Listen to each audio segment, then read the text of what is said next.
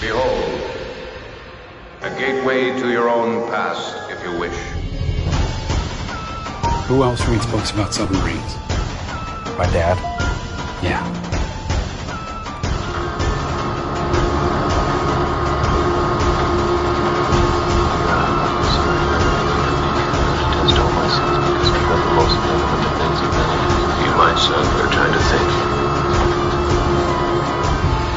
History's strange, it's alien, and it won't give us what we would like to have. The West Cocoa Pharmacy, this hour's sponsor, Bill Mick Live on a Tuesday morning, the 11th of April, 2023. Thank you for taking your time, spending it with us here on 92.7 FM, WMMB. Glad you're with us for the Space Coast Morning Conversation. As the headline at BillMick.com says, Dave's back. Let's just real quickly go to Dave Bowman in Silverdale, Washington, as uh, we've got another edition, and one that's been missed, by the way, Dave Bowman, for Dave Does History. How you doing, pal? I'm uh, I'm doing a lot better. It's been uh, it's been a really rough month, but uh, but yeah, we're getting better.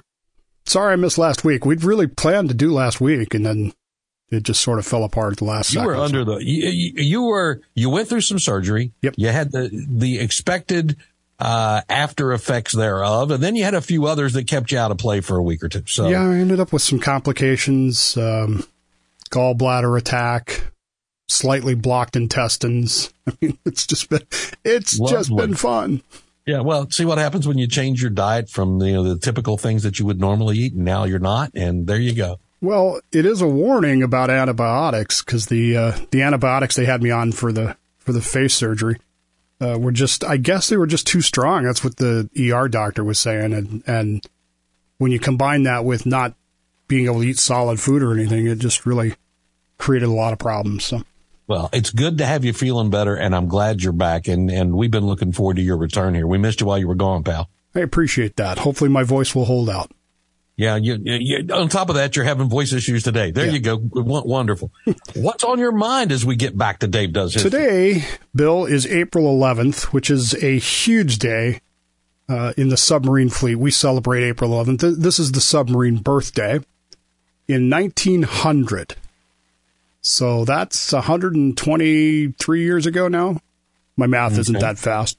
Um, the United States Navy bought its first official submarine. Now, they'd had submarines before, submersibles, but this mm-hmm. was the first time they actually bought a submarine that was privately built, but built for the intention of selling to the Navy. It was called the USS Holland, and she was a remarkable little craft going up and down and, and, and launching torpedoes. And the Navy went, wow, that's really cool. Not only did we buy that one, but then we ordered, I think, four more from the same guy, John Holland.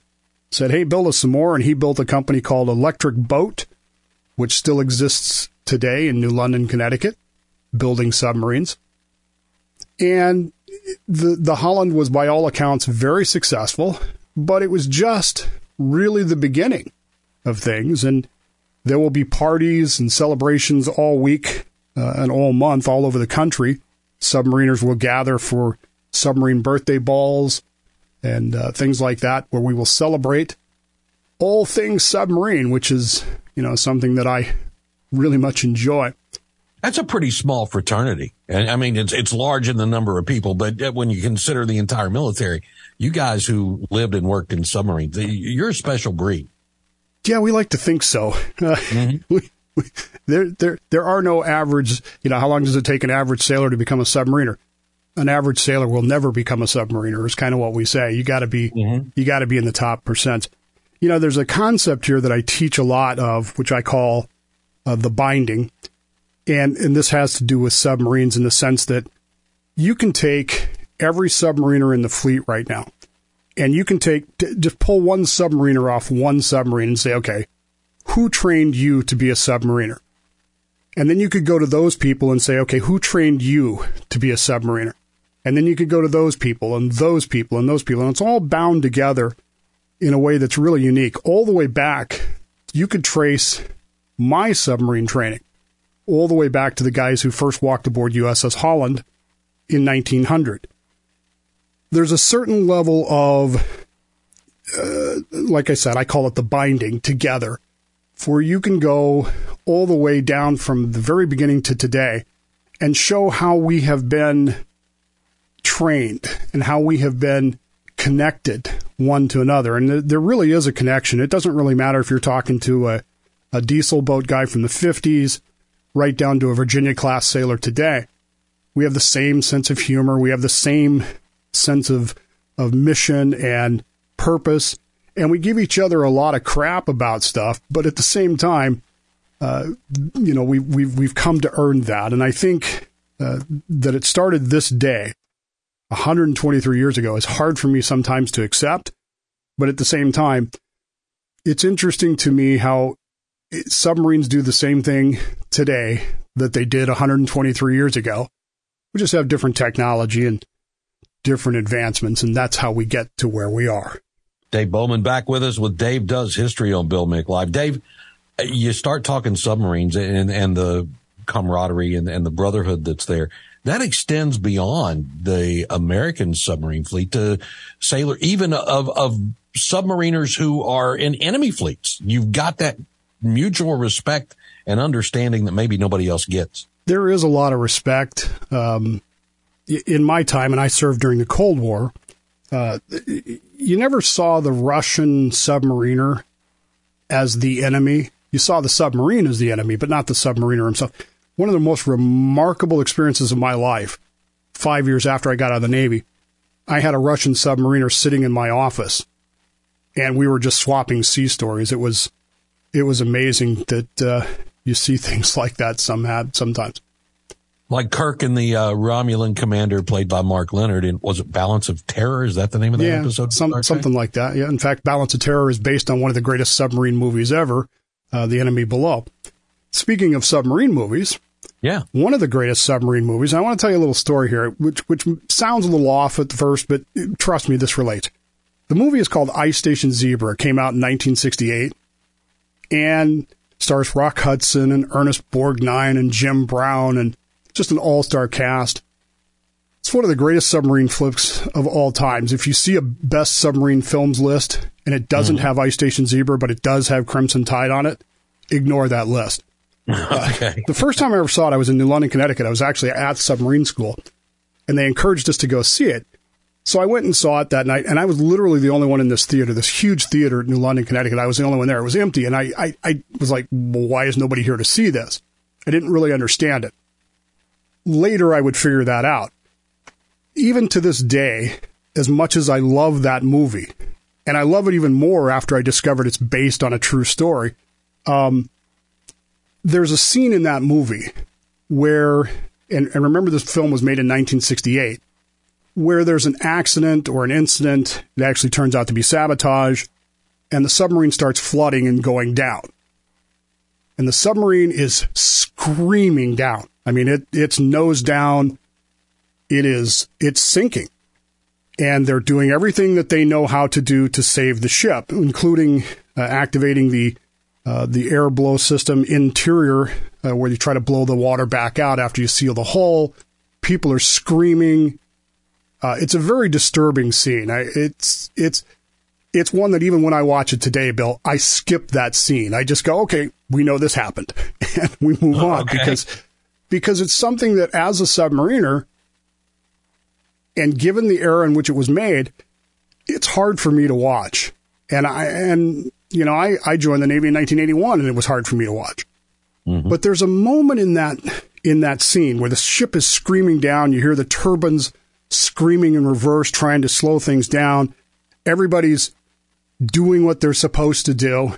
And there's a planesman, helmsman planesman. He's on the planes. He's got the the diving planes and he's holding them up and he begins to pray out loud because the ship is very close to, if not past test depth. And he's just sort of mumbling it under his breath, Dear God, uh, please forgive me a sinner, blah, blah, blah, you know, just doing that.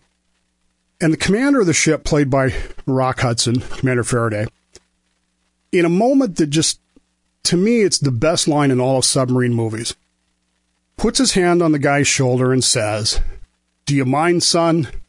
We're trying to think.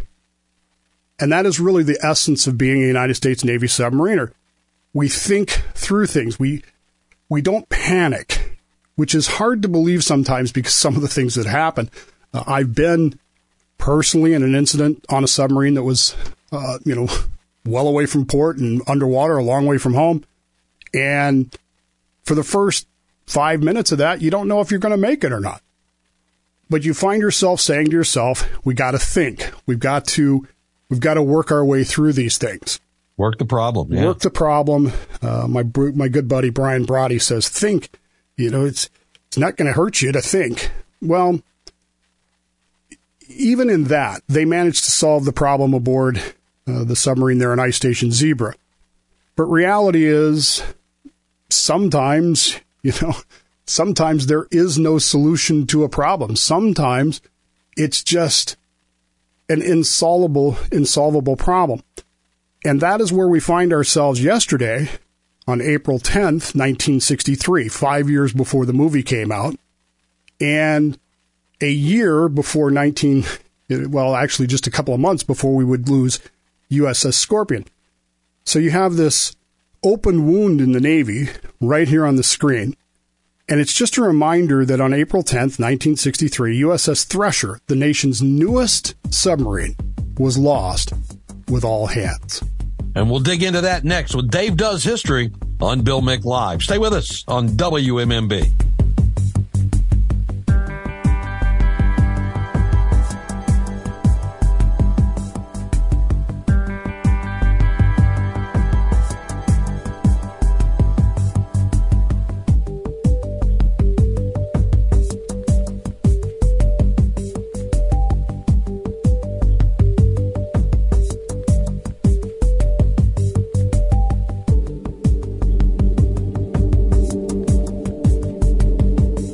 History like you've never heard it. It's Dave Does History on Bill Mick Live. Thank you, Victor Lyle, the West Cocoa Pharmacy, making the hour possible. And um, don't forget, coming up, starting with Glenn Beck, running through Sean Hannity, a chance each hour to win $1,000 in our inflation compensation contest brought to you locally by the Better Business Bureau. Dave Bowman is with us from Silverdale, Washington. Dave, we are talking some submarine history. We're going back to uh, yesterday in 1963. Now, I hadn't been born yet. Uh, I'm pretty sure you had been, but this was a few Yeah. months before I was years born. earlier, yeah, Yeah. I was here. April 10th, 1963, the United States Navy uh, sent USS Thresher, which was our brand new, it was the newest a- atomic attack. In fact, it was so new they still called them atomic submarines back then. Atomic attack submarine. She was a completely new design. She was actually designed around her sonar dome and the ability to track and kill enemy submarines. She was a technological, just absolutely marvel. In fact, her captain will actually complain that she's too technologically advanced. It's hard to train the sailors on this because this stuff is so far beyond what we were doing three, five years ago. It's hard to it's hard to get you know around on this thing.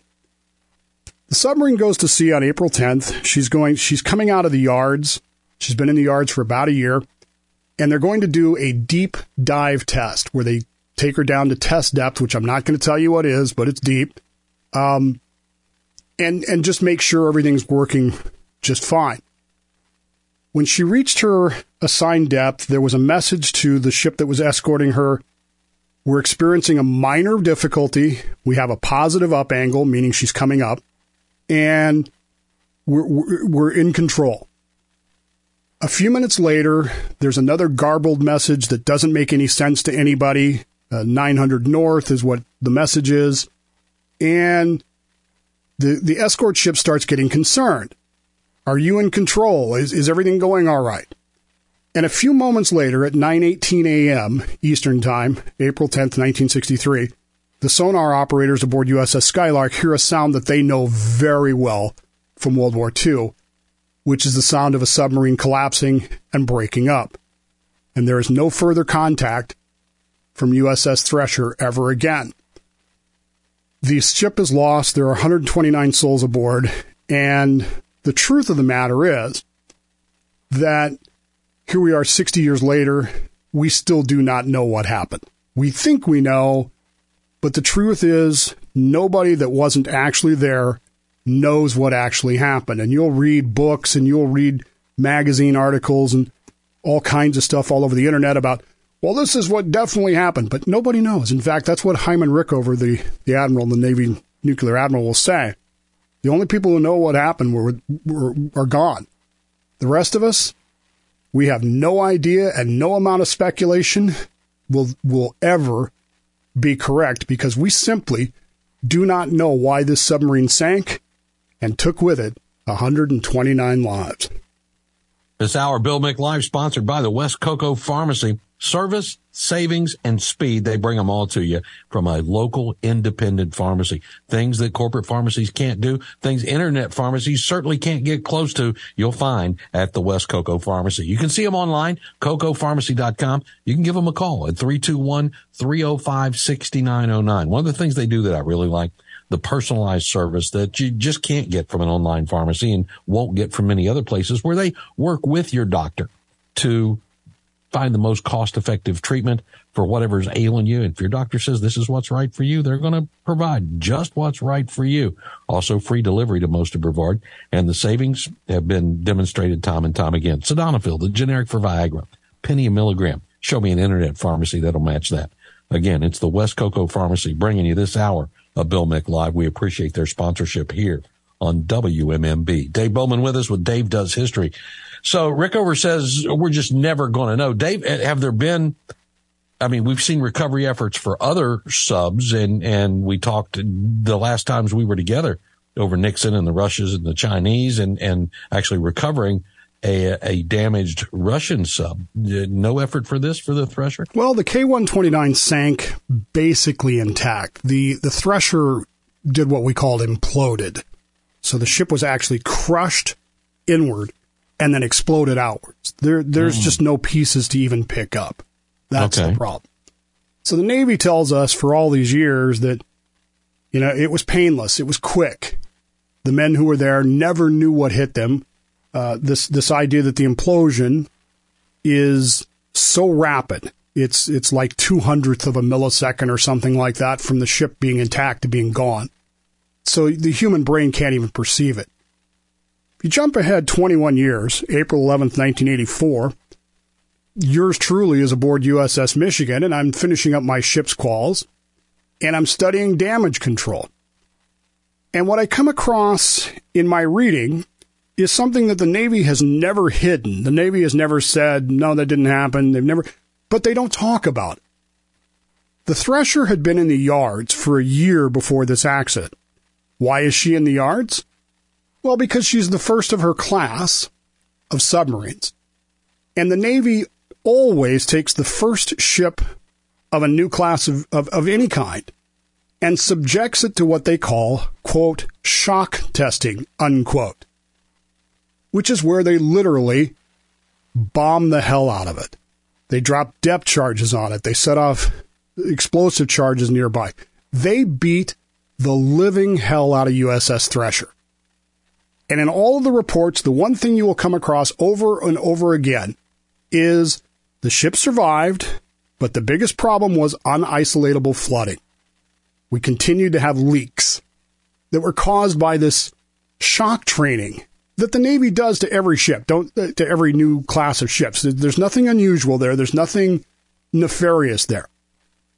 But it is noted that no ship, because of the nature of what was going on with the Cold War and the new class of submarines, no ship had ever been beaten like the Thresher had been. Then put into the yards and then sent out to test.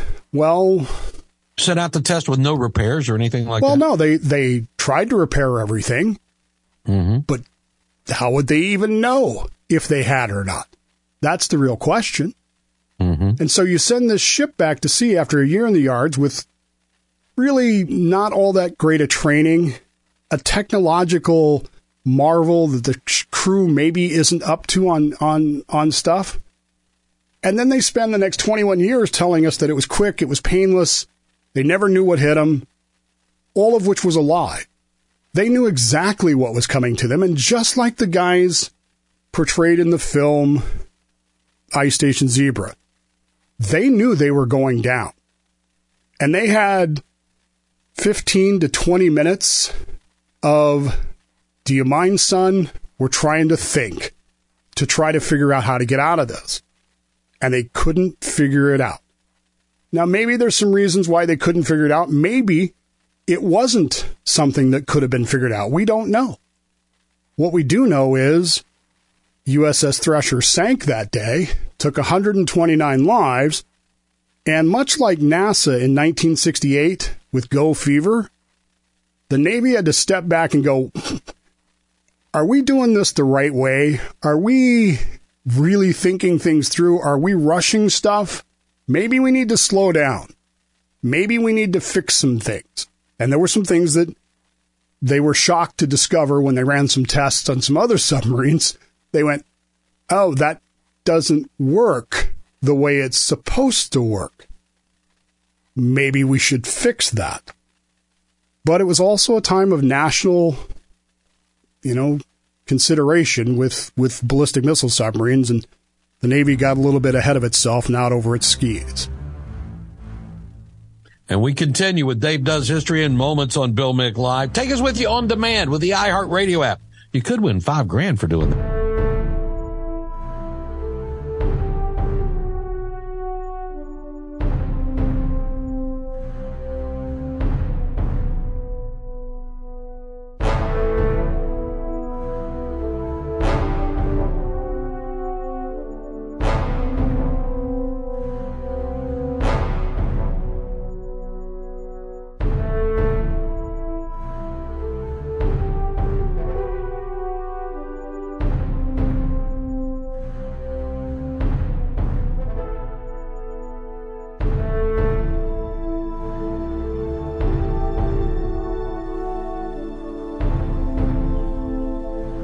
Every day has a call of the day, and it could be you. Call Bill at 321-768-1240 and add your perspective to the conversation on Bill Mick Live. The West Cocoa Pharmacies this hour sponsor. Thanks to those of you called. Let me know that, uh, hey, your mic's on. Uh, there's one button when Dave and I are talking off air. It's just, you hit it and sometimes it works and sometimes it doesn't. Today it didn't. So you were hearing my half of the conversation with Dave. So nonetheless, there we have it. Glad you're along as Dave does history in this hour of Bill Mick Live. Uh, call of the day yesterday on the show, by the way, was Sean in Palm Bay. He's back in the running for it again today, as you can be when you reach out. We'll give you an opportunity to talk to Dave about this submarine history coming up in just a few moments. Dave, we're, uh, in our final segment here. So the Thresher, not everything was as we were told it was. See how technology betrays us? It does. Sometimes. And if I'd have known how to fix this, I might have been okay. Right, right. and if you had been thinking about it, maybe it, it would have been. And this is the same kind of thing. Nobody knows what happened to Thresher. We all have our ideas as to what happened, but nobody actually knows. What we do know is she sank below test depth, didn't have propulsion, and imploded and killed 129 guys. The Navy, of course, cares about this. They want to know what happened, but how do you figure it out? And in fact continues to investigate. In 1985, a guy by the name of Bob Ballard, you've probably heard of him, discovered the Titanic. Remember this? Yes. National Geographic and all that. What you probably don't know is that that was actually a cover mission. His search for the Titanic was actually a cover mission for his use of all that technology to investigate the USS Thresher wreck to see if we could figure something out with all this new technology and the USS Scorpion wreck on the other side of the ocean as well. That was actually a cover mission. Discovering the Titanic was actually a, disco- a cover mission for trying to figure out what happened to Thresher, and we still don't know. Uh, it's sobering to look at the video. It's sobering to think about. For me personally, as a submariner, it is it still scares me because again, you know that that scene in the movie where they're going down. Do you mind, son? We're trying to think, and the realization. I still remember very clearly the moment I realized that what happened to Thresher was not quick. It was not, you know, unexpected. It was not instant. It was 20 minutes of sheer terror, knowing that this was going to happen, and yet at the same time, still trying to think your way through it. What can we do to recover from this? And sometimes you just can't recover from things, and that's what ended up happening. it's intriguing to me that today is April 11th, yesterday was April 10th, two days back to back remind us both of the mission of the submarine fleet and of the constant danger of the submarine environment. In fact, the ocean uh, entirely. I, I feel like uh, I, I say this to people all the time. The ocean is always trying to kill you. I don't care if you're sitting on the beach watching a sunset or if you're on a submarine at sea. The ocean is trying to kill you. And if you don't pay attention, it will. And it will do so without remorse. It will do so painfully and it will do so almost malevolently. But the, the truth is, it's trying to kill us. And these two days remind us of both that mission and that danger. Um, we've done kind of a disservice to that film, the 1968 film uh, Ice Station Zebra, because they knew it, what it got right was they knew what was coming. And what it captures is that emotion of trying to think things through. And I often wonder about the USS Thresher. You know, did they just give up or did they keep saying to themselves, think, do you mind, son? We're trying to think. They never came up with the solutions. They never got all that right. But they, I think, and I believe, that they never stopped thinking. This week, as we celebrate submarine birthday history, we will actually toll the bells uh, for the submarines lost, and we'll toll it twice for Thresher, once at our our weekly or our monthly meetings for submarine veterans. And then in every submarine ball around the country, they will again toll the bell for all the lost boats and all the lost men's, all the lost men. And we will remember to never stop thinking until the moment when we no longer can. And we'll continue. Let you in on the conversation at 321 768 1240 in just 60 seconds on WMMB. Continuing, Dave does history on Bill Mick Live. Dave, submariners, I think, are a special brand of folks.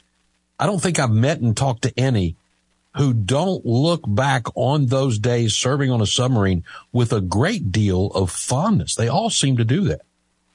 You know, there's a line in the Tom Clancy, of course, wrote a lot about submarines. There's a line in one of his books where he talks about one of the characters. I think it's Jonesy, the uh, the sonar guy, and somebody asks him, you know, do, do, do you miss it? And he says, I miss being young enough to think that it was fun. And I, and I kind of, I kind of resonate with that because when I was there, Bill, it was the greatest job in the world. I, I can't imagine, I say this to people, I was born to be a submariner and they don't really understand that because it's, it's hard to explain to people. But, you know, looking back now at 60, I miss being that young to think that, you know, in my particular case, to think that I was really competent enough to do that. I'm 60 years old now. When I was 22 years old, Bill, I was the battle station's missile supervisor. My finger was on the button of 24 Trident nuclear missiles. And now you've handed it over to Joe Biden. Thanks. Yeah. Well, you know, there's that chain. I train some people, they train some people, they train right. some people, and I and I get that. But sometimes I wonder at 60, how in the heck did I ever think that I was mature enough to do any of that at 21, 22, 23, 24 years of age? And then I mm-hmm. realized that you, I don't think you could get a 60 year old guy. To, I mean, I, I would love to go back to see on a submarine, but I don't know that I could do it. I physically, I don't know that I could do it. I'd like to go just once to see what the experience was like. I would like to experience it once. It's and, uh, it's remarkable. I it's like being in an elevator that moves in three dimensions, but you mm-hmm. can't. All you can do is sense the motion. You can't see it. Yeah. So it's hard to explain to people. I mean, it's it is a lot of fun. I mean, there's some there's some things that are a lot of fun with it, but there's some things that we'll that are. talk about that if we get some time. Let's get a call or two in as we can. Line one, you're up with Dave Bowman on Bill Mick Hello. Yeah, go right ahead. Who's this? Yeah, this is John from Melbourne. Yeah, John. Yeah, my father worked on the thresher. As in building it or actually served on it? He helped build it. Is that right? He was a pipe fitter. And he understood that the Navy had given uh, certain pressures to certain welding pipes in the thresher. and he believes that those pipes burst when they went down too far because those welding pipes did not hold under such pressure. I guess that makes some sense. John, thanks for sharing your thoughts with us. Dave, any thoughts there? That's the general consensus is that the silver brazed welds didn't hold. Um, I'm not necessarily convinced of that. There's some evidence to that thought. There's some evidence not to that thought. But again, nobody really knows because the, all the people that were there are dead. So we don't know. And I hate the idea that you know shipbuilders and ship uh, pipe fitters have spent 60 years being blamed for somebody that something that might not have been their fault. But yeah, that makes sense. It does. Line two, you're up with Dave Bowman on Bill Mick This is Steve from Melbourne. Yeah, Steve, what do you think, man? Well, I, I was on five nuclear submarines, so I've been, been around the block too. They had me on 25, 30 years ago when the Russian submarine, I don't, it starts with an M, but it, I can remember the nickname was Mongo because it was three quarters the size of a carrier. It was just a huge submarine. And I said something at the time where they said that when they had the explosion, it was sitting in 30, uh, 300 feet of water. And I said, yeah, but they didn't die right away. I don't care if they were testing some new sub, um, hypersonic, uh, you know, torpedo and it blew up. I said, it's still three quarters the size of a carrier. And I said, it has watertight compartments. And they wouldn't let the British or U.S. The Russians wouldn't let the U.S. or British come down and get them or help them. So they had no way to get them. And they sat there and everyone goes, Oh, they died instantly. And I said, no, there's people on that thing that were in other watertight compartments when they did this because they were at battle stations. So every hatch would have been shut and they're sitting at 300 feet water. Well, that's all fine and dandy, but most submarines are only good at 100 feet of water between compartments because you have wire rungs and stuff that goes through that's basically like Play-Doh, hard, hardened Play-Doh in between keeping the seal at 100 feet. Well, if you're at 300 feet, it's going to push those seals and you're going to slowly f- fill up. And they actually proved that I was correct because they found love letters written in the people's bodies in the back part of the ship. Mm. That's got to be tough. Steve, I got to let you run. We're about out of time here. Dave, thoughts to uh, go along with Steve's? Yeah, you the Kursk when she sank, and that was one of the things that that guy, that Russian submariner, and I talked about uh, quite extensively. Yeah, it look, it's a it's a scary job. It's a dangerous job, and it's one that you know we we celebrate today, 123 years of submarining. I'm proud to have been a part of it. I'm proud of the people that I trained. I'm very happy with the people that trained me, and look forward to another hundred years of it with the technology hopefully not being too complicated to operate and hopefully you know operating safely as we go forward and that's certainly my prayer for the future Yeah, I, I can appreciate that. One more call quickly. Line one, just a little time here. Good morning. Hi. Um, I grew up in Groton, Connecticut, and I was in middle school when the Thresher went down, and a lot of my friends' um, families and stuff were on it. You knew somebody everywhere in Groton, Connecticut, and New London, and sat, and my family, some of my family, um, worked at Electric Boat. Some still do to this day.